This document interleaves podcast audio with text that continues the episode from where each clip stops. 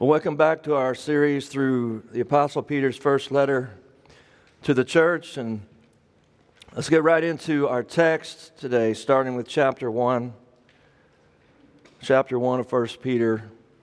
And we've arrived at verse 22, where he writes Having purified your souls by your obedience to the truth for sincere brotherly love, love one another earnestly from a pure heart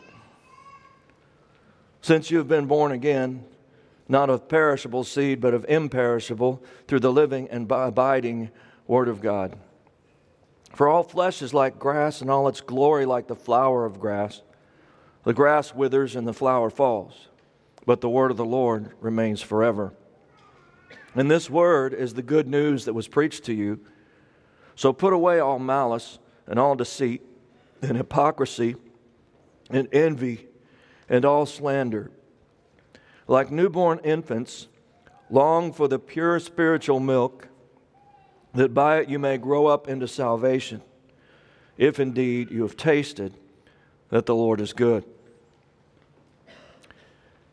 So, thinking back to the first three sermons in this series, remember that Peter establishes the fact that God is the one who saves us that God is the one who keeps us saved, and several other foundational works that God does himself. And then Peter rolls out the big idea of the whole book, which is that since God is holy, we should be holy.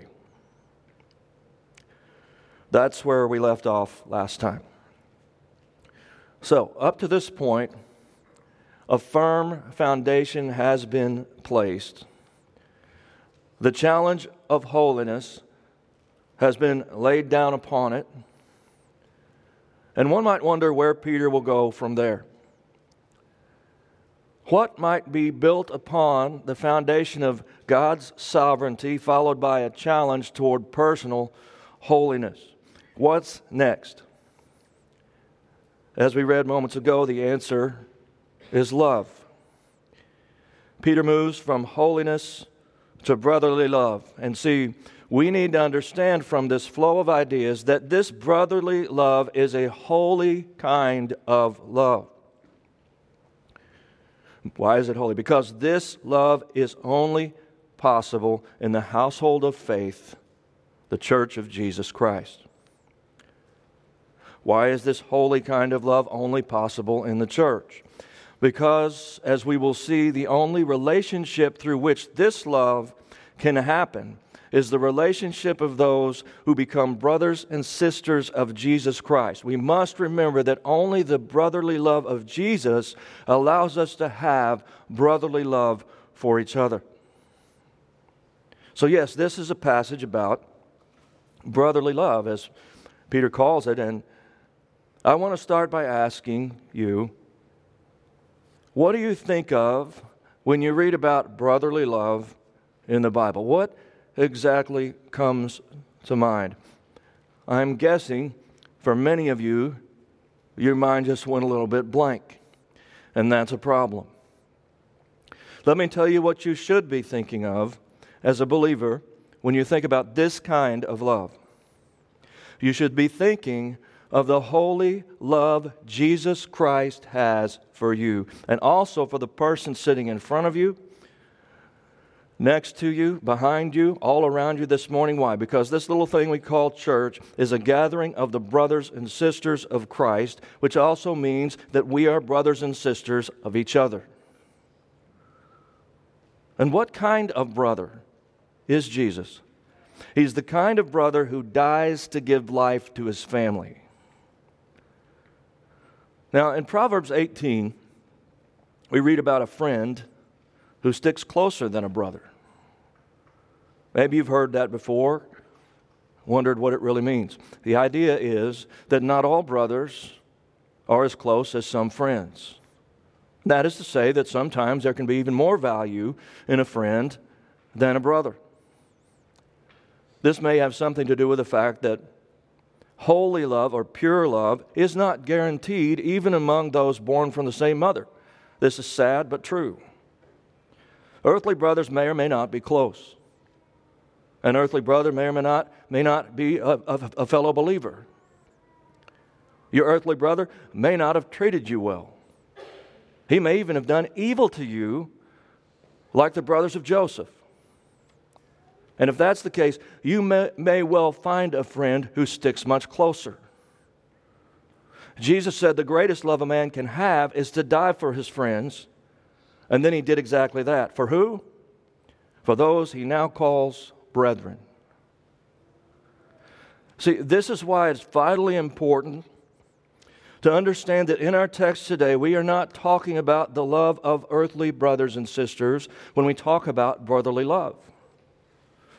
The love of earthly brothers and sisters is not the standard of brotherly love in the church. Not at all. Even if you have wonderful earthly brothers and sisters, this brotherly love spoken of in our text is a love that reaches beyond all earthly loves, even into heaven's love, which is our standard for love and the best love that exists. Why is this brotherly love that we can have in the church so far beyond and so much better?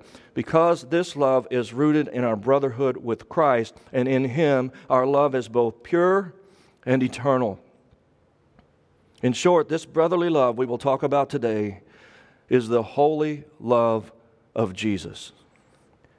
Now, by the way, comprehension of this kind of love will not be gained through any discussion of the three biblical Greek words for love, in case you're thinking about that. This love we're learning about is not a different kind of love simply because it is Philadelphia rather than one of the other Greek words for love. Focusing on the word itself won't really help you understand it. No, in fact, you could name a city after Philadelphia. And even if in some parallel universe Philadelphia happened to actually be a city of brotherly love, neither the word nor the city would come close to communicating the brotherly love of Christ. See, bro- this brotherly love of Christ is a different kind of love altogether, and there is no earthly parallel. Because this love is rooted in the fact that since Christ is now our brother, God is now our Father. Somebody say, Wow. Thank you. Let's see, if Christ is your brother and he's my brother, and God is our Father, what does that make us? Brothers and sisters of each other, yes, but more importantly, brothers and sisters within the holy family of God.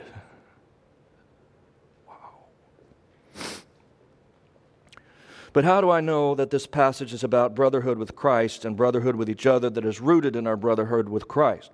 Well, you need only to rewind to the previous three verses.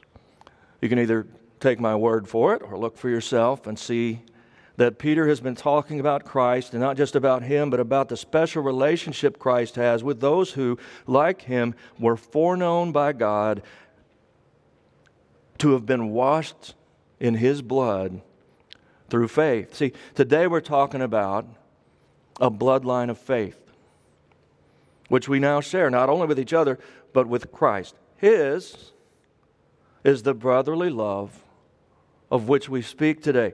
Now, at this point, I'd like to take a moment to explain some things about the reason for the masculine form of this word in our text. There are a couple of reasons we see in our text the word brotherly and not brotherly and sisterly. First, as is still the case, for example, in Spanish, throughout the history of the English language as well as the original language of the Bible, the masculine has always potentially included the feminine, depending on context. Of course, some are trying to change history for various reasons. They're trying to force us to adjust our verbiage for their own reasons. But it's a simple fact that historically, in our language and many others, the masculine can include the feminine. Now, not every masculine reference is inclusive, of course, which is generally obvious from the context. But in the case of our passage today, brotherly love certainly also means sisterly love in Christ. Just as the first chapter of the first book of the Bible says, God created man in his own image. And then it goes on to say that he created man to be both male and female. In the same way, the idea of brotherhood in Scripture also refers to sisterhood. Now, besides this, I think the more literal translations have stuck with brotherly love or love of the brethren instead of something more in keeping with modern practice. It's simply because Jesus is our brother, not our sister. And this brotherly love of which we speak is all about Him. Christ is a brother to all of us who know him, and his is the love being referred to in our text, which is why it is called brotherly love. As silly as it sounds, with things as they are today, I will go ahead and point out that Jesus Christ is a sister to no one. And so, his love is not sisterly, it's brotherly. So, am I saying it is wrong to refer to brotherly and sisterly love in the church? No, not at all. Can I, in preaching, say that the brotherly love of Christ is both for his brothers and his sisters and to share between them? Absolutely. Biblically speaking, we're obviously talking about men and women when we talk about brotherly love. What I'm telling you, though, is that I appreciate the translators keeping the word exactly as it was when it was written down by the inspired author. And one reason I think that's best is that this kind of love is mostly about the love of our mutual brother, Jesus Christ. Now let's begin to digest this amazing text from the Word of God, and I'll break it up into four points two today and two to be covered next time. So, first of all, Peter is teaching us this is number one. Brothers and sisters in Christ must love one another purely. Remember, this all flows out of the passage about holiness. And then picking it up, verse 22 having purified your souls by your obedience to the truth for a sincere brotherly love, love one another earnestly from a pure heart, since you have been born again. Remember what we learned all the way back in verse 3 God has caused us to be born again, and He has done so through our faith. Here in verse 22, we learn that one of the primary things it means to be born again is that we now have a new family. Do you see the connection? We have our first birth family and our second birth family. How is it that we have this brotherly love for each other in the church. It is because we have been born a second time into the household of faith. Now, let me ask a question Which one is more important to you? Your first birth family or your second birth family? Which one is more important? I know it's a terrible question. Terrible question. Absolutely terrible question, Pastor. What are you trying to do to us? You probably think I'm trying to say that your second birth family should be more important than your first birth family, but don't presume that's what I would say. The truth is that I'm not entirely sure what the answer to that question should be right now during our time on this earth, but I'm aware that our first birth family is usually more important. Right? That just seems to be normal. It's so normal and so universal that it would, it would just seem out of the question to suggest otherwise. I'd certainly have to admit, I would admit to you that my first birth family is most important to me. And I would say that that's true even if my mom and dad weren't in the room. While Jesus once made a point to ignore his earthly family, to emphasize his spiritual family, remember that scene? This is my mother and brothers right here. Whatever, if they're looking for me, I'm busy with this family, the spiritual family. Yeah, he made that point once, but also remember that his brother, his mother, and his brothers and sisters were also there in the upper room at the end. This is probably one of those kind of both and situations. What I'm really trying to do is to get you to think. I don't want you to lower the importance of your first birth family at all. But I do believe that most or perhaps all of us need to elevate the importance of our second birth family, particularly since it is eternal. Assuming you agree, let me share a little bit about how we can do this. Amazingly, it's all right there in our text.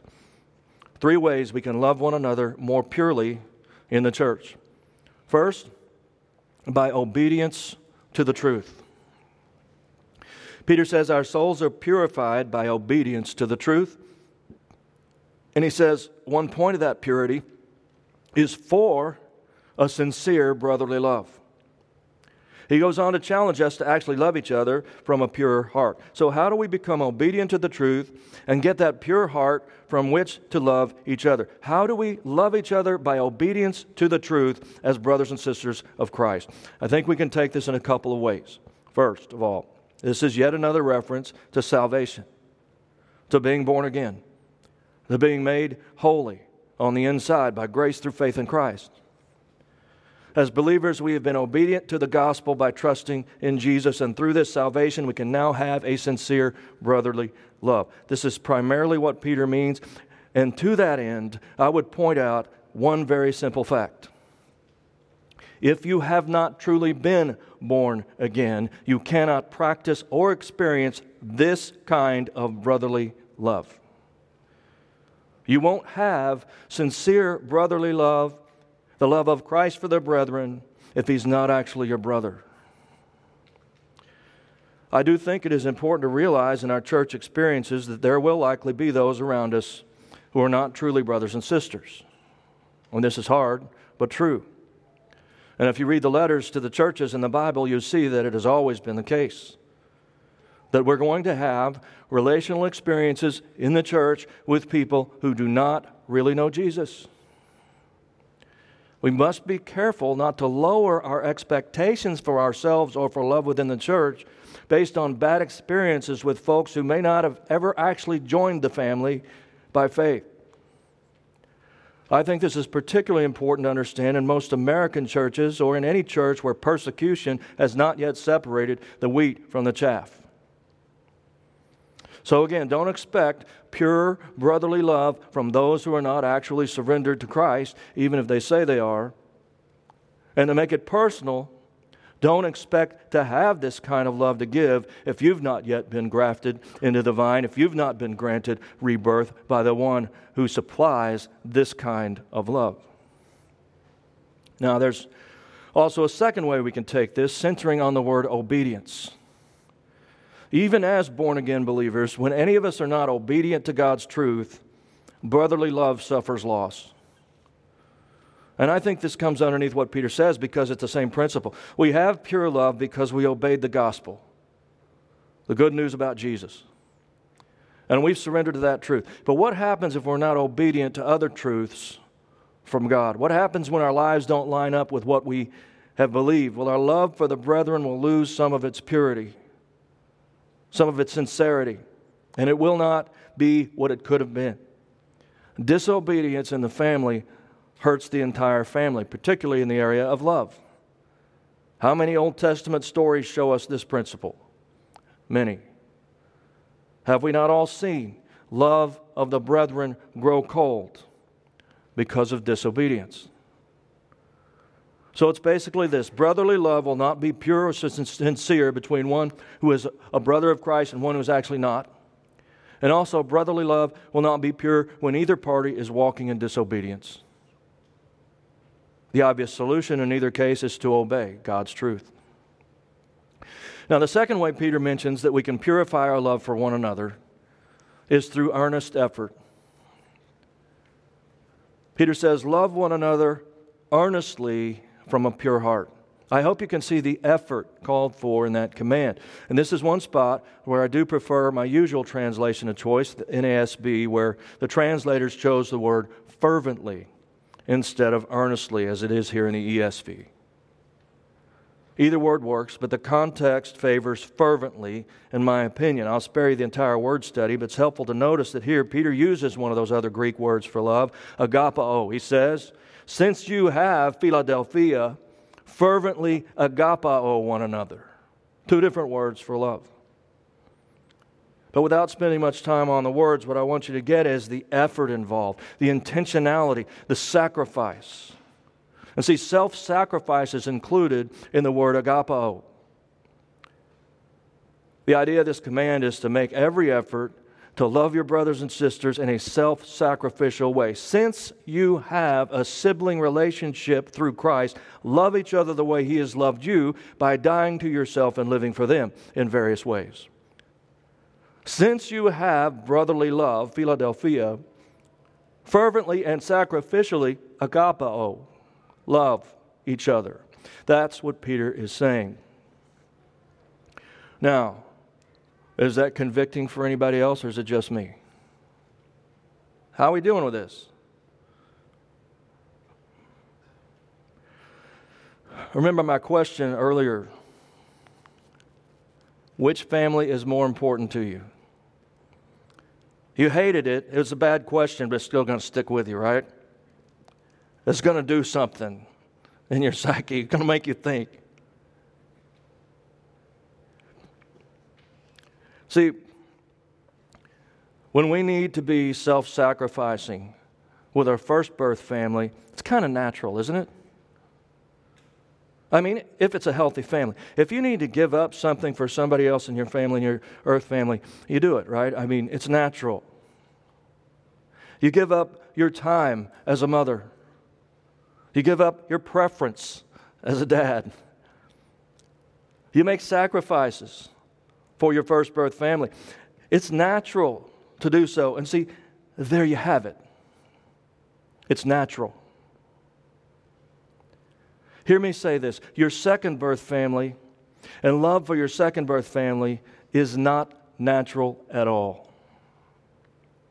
No, your second birth family is spiritual. And that means nothing about it will be natural. Nothing will be automatic, but rather fervent effort will be required. So, in terms of your second birth family, your spiritual family, is your heart pure or is it still settling for whatever is natural?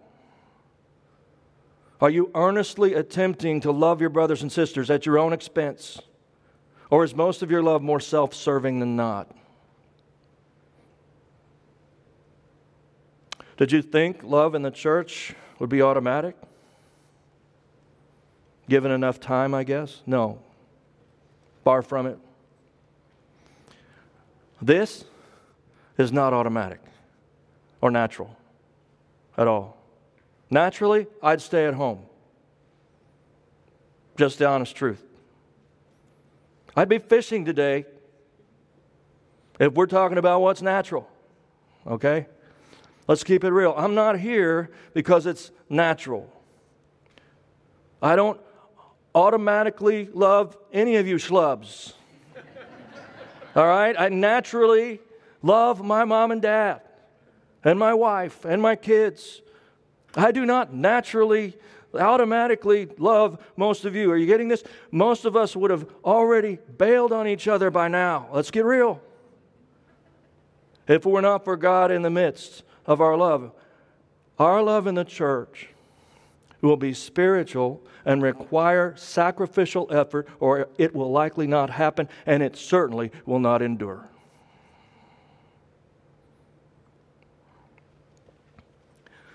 You know, sometimes as I'm preparing messages and therefore deep diving into a book of the Bible, a few macro truths will come out. What I mean is that God is God will sort of reveal something uh, through His Word that's going to stay with me, something bigger than the smaller section of verses that I'm studying, something I maybe did not fully grasp before. So let me tell you the first one of these to come to me through 1 Peter. And here it is. What is automatic is of the flesh.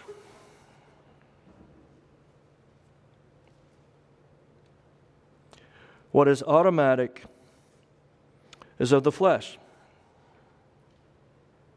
Now, I won't completely unpack that today, and I'll probably add to it later, but I think this idea is being revealed as we study Peter's first letter to the church. Listen, we are not naturally spiritual. Even as believers, we're not automatically doing pure things in pure ways and for pure reasons. Not in this life. For today's point, let me say that natural love by itself is not pure love according to God. Why? Because we are not by nature pure. If our love for each other in the church is to be pure, it cannot be natural and it absolutely will not be automatic. Obedience is not natural while we live in these bodies, even as born again believers. And every single one of us knows that at our core, if we're honest. What is automatic is of the flesh. And the application is this stop waiting around for brotherly love to develop naturally in the church. Peter says, be obedient and love each other fervently from a pure heart. See, folks, we love to our own ends naturally. We love those who are easy to love naturally. What is automatic, brothers and sisters, is to love those the most who love us the most. Jesus said, even the heathens do that. But if we want to be obedient, to love from a born again, purified heart, effort will be required. Effort that is tied closely to Christ, the only one who makes our brotherly love brotherly in the first place. But let it be understood that we will only love purely in the church through earnest or fervent effort. Thirdly, Peter says we can love purely when we do so in the Spirit. Where do I find this in the text? I find it in the phrase, since you have been born again. I would encourage you to start thinking about the Holy Spirit every time you hear the phrase or read in Scripture this idea of being born again. Why? Because Jesus invented this concept when he was talking to Nicodemus, a religious leader who thought he was already saved. And the larger point Jesus was making there in John chapter 3 is that we cannot truly be saved unless we're born first in the flesh or by water, and second in the spirit or by God. The first birth is natural, the second is of the spirit. To be clear, spiritual rebirth happens at the moment of salvation, not at some later date. When you're truly saved, you receive the Spirit at that time. But to the point, we need to remember that in being born again, our spirits are resurrected to life by His Spirit. And we see here that part of the point of this rebirth is to be able to love each other with the spiritual love of God. Again, through our spiritual rebirth, we gain a new family that of our second birth. And so, what kind of family is it? It's a spiritual family. And how then must we love this family purely? Only in the Spirit, and not in our own spirits, but His. The only way you can love the brethren purely is through the Holy Spirit who lives in you and also in them. In fact, this is the only completely pure love on this earth. Because God is love. Only God is love. It doesn't come from anybody else, anywhere else. It all comes from God if it's pure. And only through His Spirit may we love each other purely. Did I mention this is a holy and special kind of love? More special than we've begun to understand. But that's a lot of time spent on point one. And so I need to move on to the second point from our text, which is this Number two, brothers and sisters in Christ should remember they get to be together forever. Peter says, Love one another from a pure heart, since you've been born again, verse 23, not of perishable seed, but of imperishable, through the living and abiding word of God. For all flesh is like grass, and all its glory like the flower of grass. The grass withers and the flower falls but the word of the Lord remains forever. And this word is the good news that was preached to you. Now, I was a little bit tongue in cheek in saying that brotherly love means we get to be together forever. Because honestly, sometimes we're not so sure we want to be together forever with at least some of our brothers and Christian brothers and sisters. And this helps identify the problem, right? I mean, what's wrong with this picture? That we might have such a thought. Go back to point one for what's wrong. Our love is not pure, it's selfish, often, natural, unspiritual. But if our love for the brethren is pure, the fact that it goes on forever will be a very positive truth for us. I'm reminded of an old song at this point, and if you are near my age and have been a Christian since your teenage years, you likely know the song of which I speak because it has already come into your mind. We sang this song at the end of youth camp every year, and we cried our eyes out because in one week we had made or thought we had made friends for life. And so on the final day of camp, we would sing what? Friends are friends forever by Michael W. Smith. Who remembers? All right.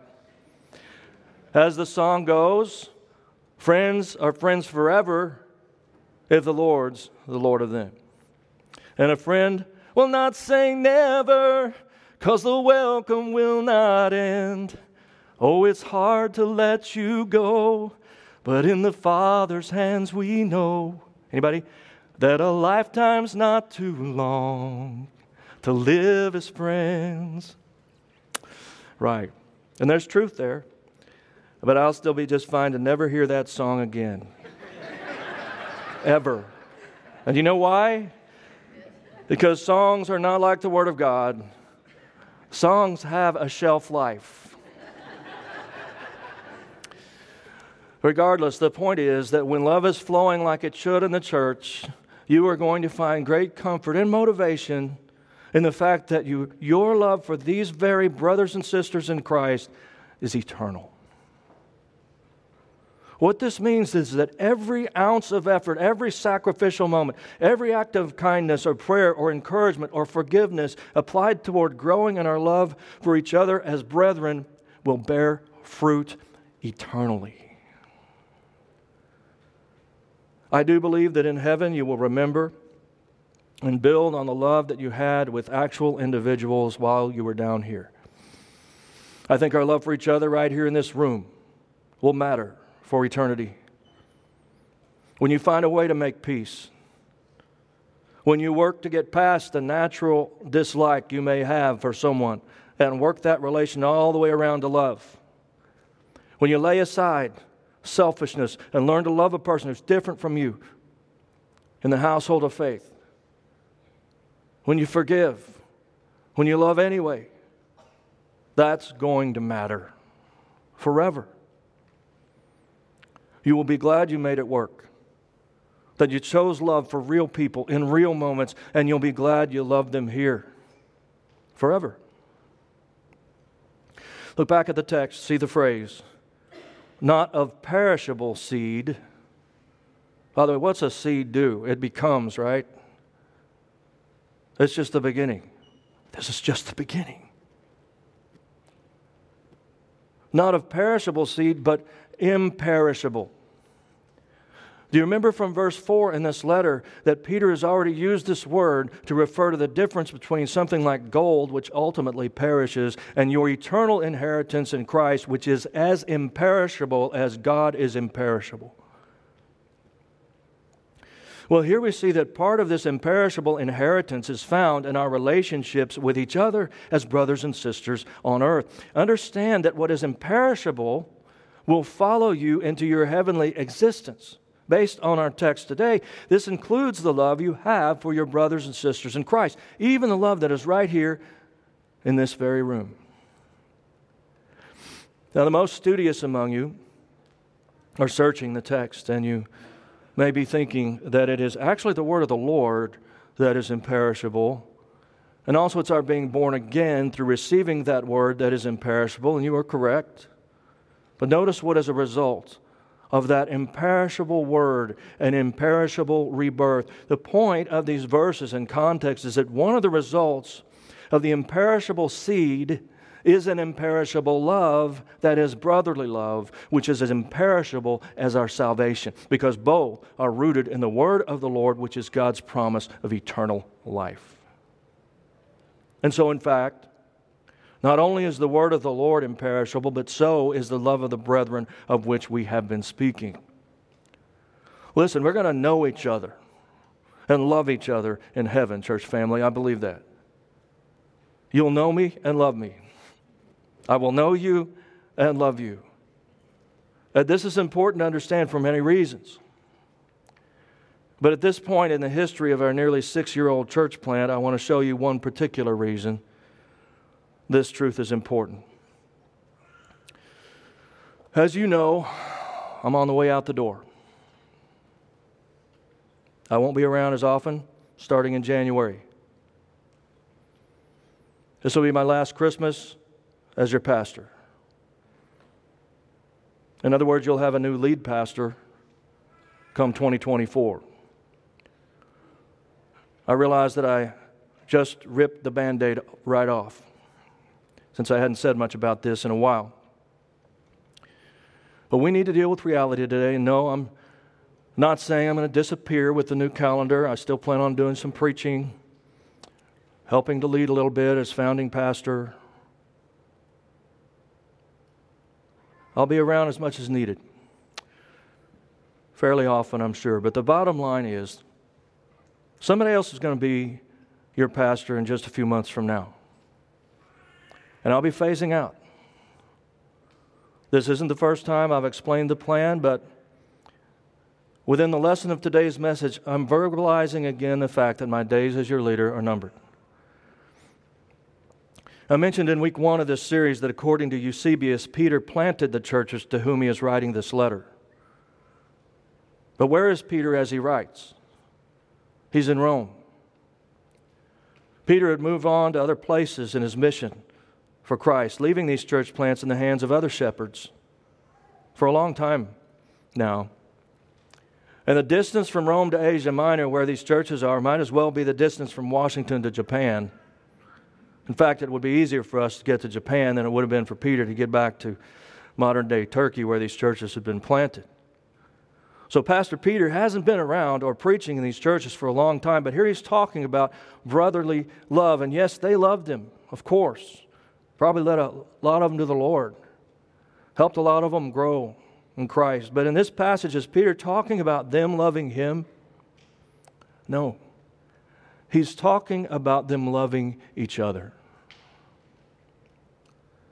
Let me tell you that a church full of people who love their pastor more than they love each other is a very weak church. If that's the case, they might just leave whenever he leaves.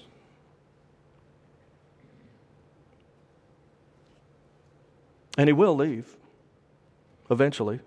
See, pastors have a calling, even more and different than everybody else has a calling, and that calling is to follow wherever Christ leads, to preach the gospel.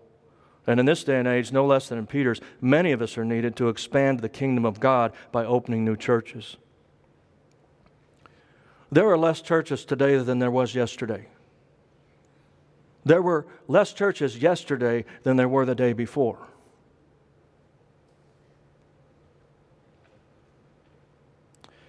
Did you know that in the Bible, the longest any pastor ever stayed in one particular church that we know of for sure was not even three years?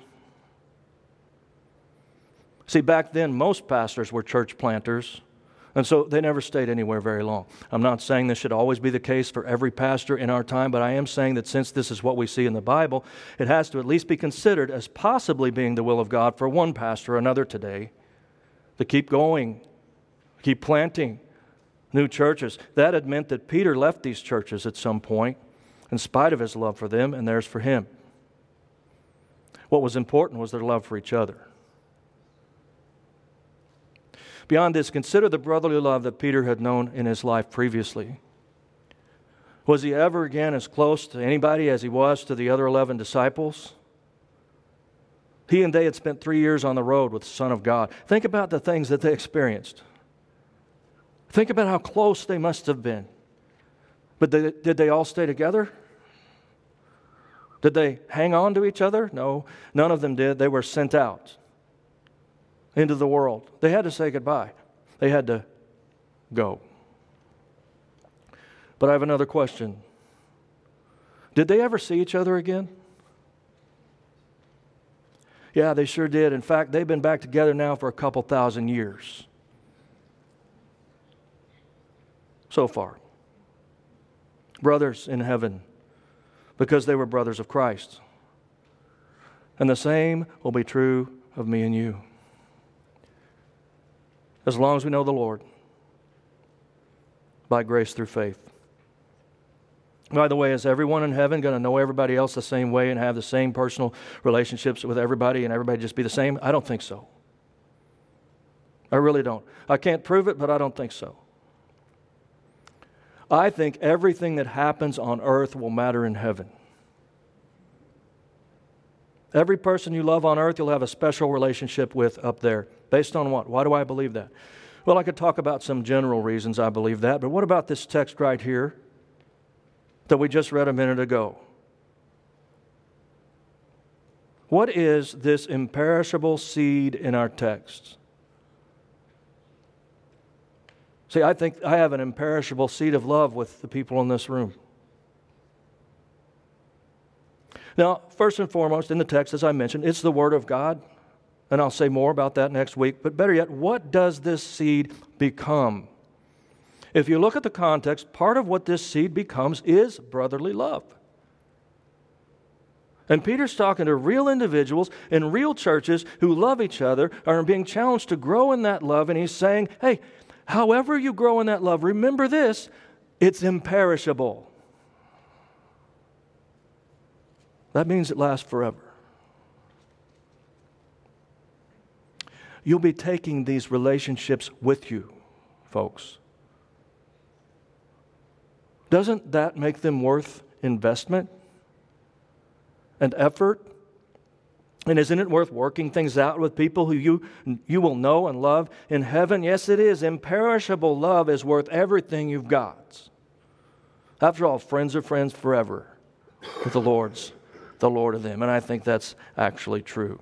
So, yes, if the Lord tarries, and that's a big if, I will be leaving next year to plant another church. But even if I never were to come back and visit, and of course I will, but if I didn't, we'd have forever together to look forward to. And in heaven, I believe I'll remember all of your names, even on a bad day. Now, I'll be making two more major points on this passage next time. So, we're not finished covering this portion of our text, but I'm going to take a moment today, here at the end, to talk about the future of this church. So, that was the end of the sermon. And now, let me just talk with you for a minute. We're doing many things to get this church ready for the next chapter. And I want to be clear with you about all of it. I haven't said much since I announced these plans back in early April. So it's time to give you a report on how things are progressing. I want to share mostly about the plan for this church and a little bit about the plan for the church we're planting, Go Church East County. So, first of all, let me talk about the plan here at Go Ridgefield. I do want to say that more than ever, I believe in other words, it's my opinion that God continues to affirm the idea that Pastor Connor, who is currently your worship and discipleship pastor, would make a great lead pastor for you going forward. Now, for the record, as the founding pastor of this church, the one who started it, I do believe it is biblically appropriate for me to be involved in finding, or better yet, developing my replacement. This seems to have been the way it was done when churches were planted in Scripture. Paul and Barnabas ordained pastors to lead the churches they planted. Paul told Timothy and Titus to ordain pastors and some of the others. Having said that, let me also be clear that nobody's going to shove this down your throats. Why? Because that would be really, really stupid and not fair to you know who. I've simply shared what I think would be best, but here's the process. The current pastor elder team will need to be unanimous about Connor. They will need to be prayerfully and unanimously convinced that he's the guy. I've not yet asked them for their decision on this, but I will be asking them soon. If they are unanimous that Connor is God's man to lead this church forward, then in our December business meeting, second Sunday in December, members, They will present their recommendation. At that time, the congregation will vote to affirm or deny that recommendation. I will also tell you that if the vote to affirm Connor is not a high percentage, I will advise him, and he knows this anyway, that he should not accept the position. Will that be the end of the world for Connor or for me? Absolutely not. God has a plan. And so, to be clear, you really will be deciding if Connor is to be your lead pastor. Now, what if the vote to affirm him is not high enough and he decides not to accept? Well, then, at that point, we would begin a search process for the new pastor. Your pastors and elder team would be responsible for holding things together until that new lead pastor is found, and they are very much capable of doing that. This process is all very clearly stated in our bylaws. But if there are any questions, please contact me. Happy to discuss. Secondly, under the heading of leadership development here at Go Ridgefield, I want to tell you about Bill Edens. Raise your hand, Bill. Wave at him. Your pastor elder team has been evaluating Bill for some time, a long time, and recently we officially vetted him, or as I like to say, grilled him. He still have the marks, grill marks.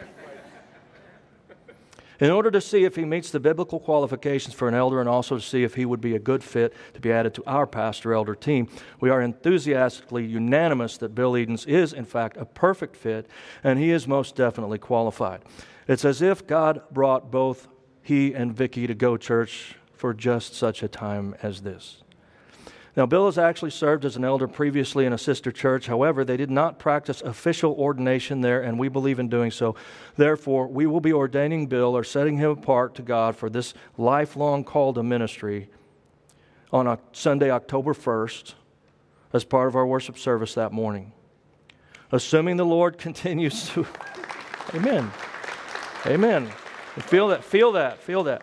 Assuming the Lord continues to affirm this, this decision, we'll lay hands on Bill as the Bible directs, and he'll join the team of pastors who lead this church on that date. By the way, your current pastors, aka elders, are Connor, maybe I should use all their names Connor Ford, uh, James Heberling, our youth pastor, Randy Adams, Bevan McWhirter, and me.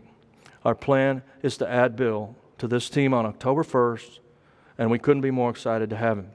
The one caveat I will add is this during the next month, if any member of this church has an issue with Bill being ordained as an elder or something you think we need to know, we will carefully consider anything you have to share. I'd be surprised if everyone were not supportive, but you have over a month to say so. If otherwise, you know how to reach me. By the way, Bill is going to preach next week, and I'm very much looking forward to getting to know Him in that way. The bigger point in all of this is that as I'm phasing out, this church is being left in very good hands. We have always been led by a team of elders, and that will continue. Now, briefly, let me share a little bit about our new church plant. And my main goal here is to help you understand that what we're calling Go Church East County is your church plant. This whole thing is something Go Church Ridgefield is doing together. Churches plant churches, churches multiply, or they don't. The sad fact is that most churches are not about expanding the kingdom as much as they are about expanding themselves. Now, if they're good churches, then of course, in expanding themselves, they're also expanding God's kingdom, though in a very limited way. The point, though, is that most churches have a very hard time sending out people to take new territory for Christ because, frankly, they've not understood that this is what God has called them to do. This church, however, has been led and coached from the very earliest time of prayer when we were two other couples, and then when we were five couples, to be different. This, though, is where the rubber hits the road. Who are we going to be? Our path lies before us. I do want you to understand that multiplication means that some people will go with us. Similar to when one of our go groups multiplies, some of the folks have to go out to start a new group, and the original group is pained to see them go. But right away, both groups tend to find more people who come in and fill the gap. This is the power of multiplication. Both groups wind up growing, and that is how we expand the kingdom of God. When it comes to church planting, just as Paul took a team from Antioch, so we will take a team with us from this church, I hope. And we will stand before you on a Sunday in the future and you will lay hands on us and send us out with your blessing. I, I believe your blessing and your joy. And yes, you will decrease by a few precious souls, even as you send us out to the work of expanding the kingdom of God and fulfilling the mission of Christ. How many? How many might go? Right now, I'd say, I'd guess less than 10 out of about 200 people who call this church home. Why so few? Would you move to Oregon? That's what I thought.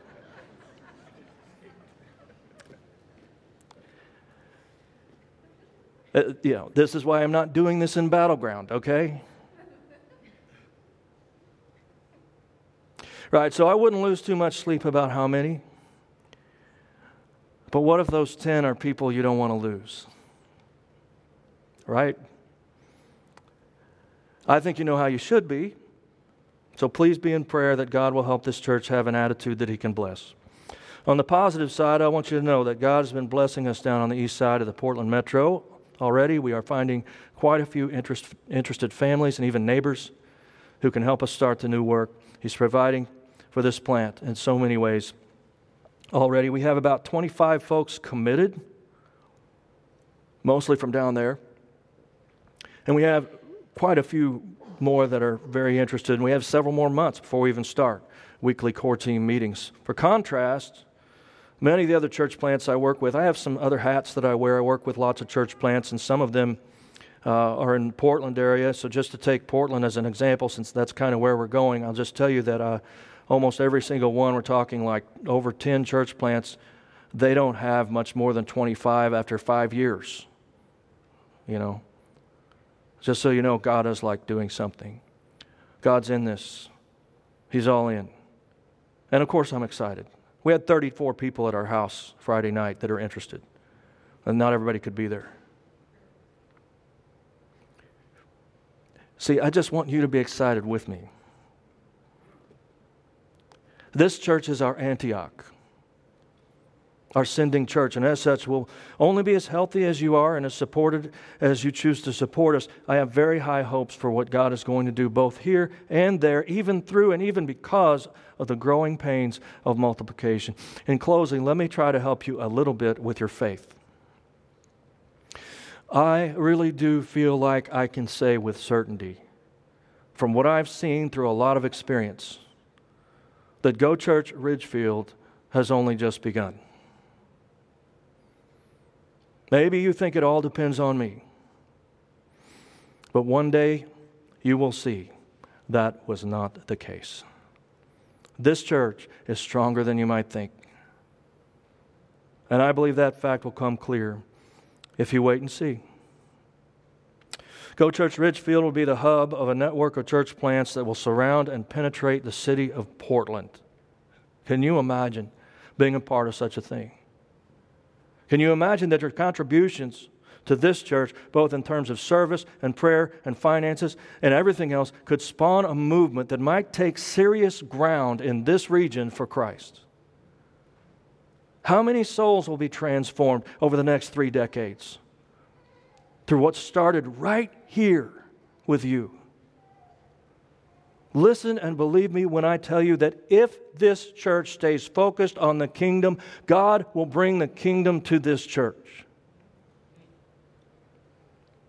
And I'll close with that once more. If this church stays focused on His kingdom, God will bring His kingdom to this church.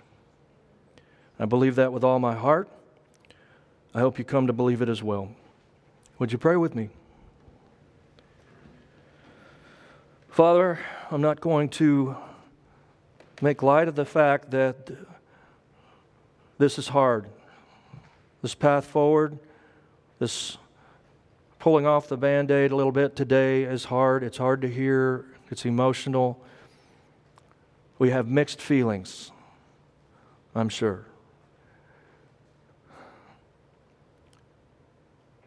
But it really comes down to trust in you. Whose church is this? Who made this church what it is? Who has a dream for it to be more? You. The need is great. The opportunity is great. It's not easy. It's not easy. It's painful. We didn't know we were going to have 34 people when we just jumped off this cliff back in April. We didn't know if we'd have anybody. This church doesn't know what's in front of them. Will it go well? Will, it, will there be a challenging time? Will there be hard things? Will some people leave? What, what's going to happen? It, we, they don't know. And they have to walk it out by faith. So, God, I know that's hard, and I pray for this church, for their faith to grow through this. And God, I ask you right now in the name of Jesus Christ that their faith would be made sight, that their faith would be blessed, that you will absolutely grow both churches so that we can celebrate together. And the next one, as we surround and penetrate Portland, one of the toughest cities to reach in this country. Are we going to get on board or not? I pray that this church, and I feel and believe that this church is going to follow you in this. And I ask that you reward that powerfully in the future. You are good, and we can trust you. In Jesus' name, amen. Thanks for listening to Go Church's weekly sermon podcast. If you enjoyed the sermon, be sure to rate and review us. If you want to learn more about the ministry of Go Church or catch up on previous sermons, check out our website, www.gochurchpnw.com. You can also connect with Go Church on Facebook and Instagram.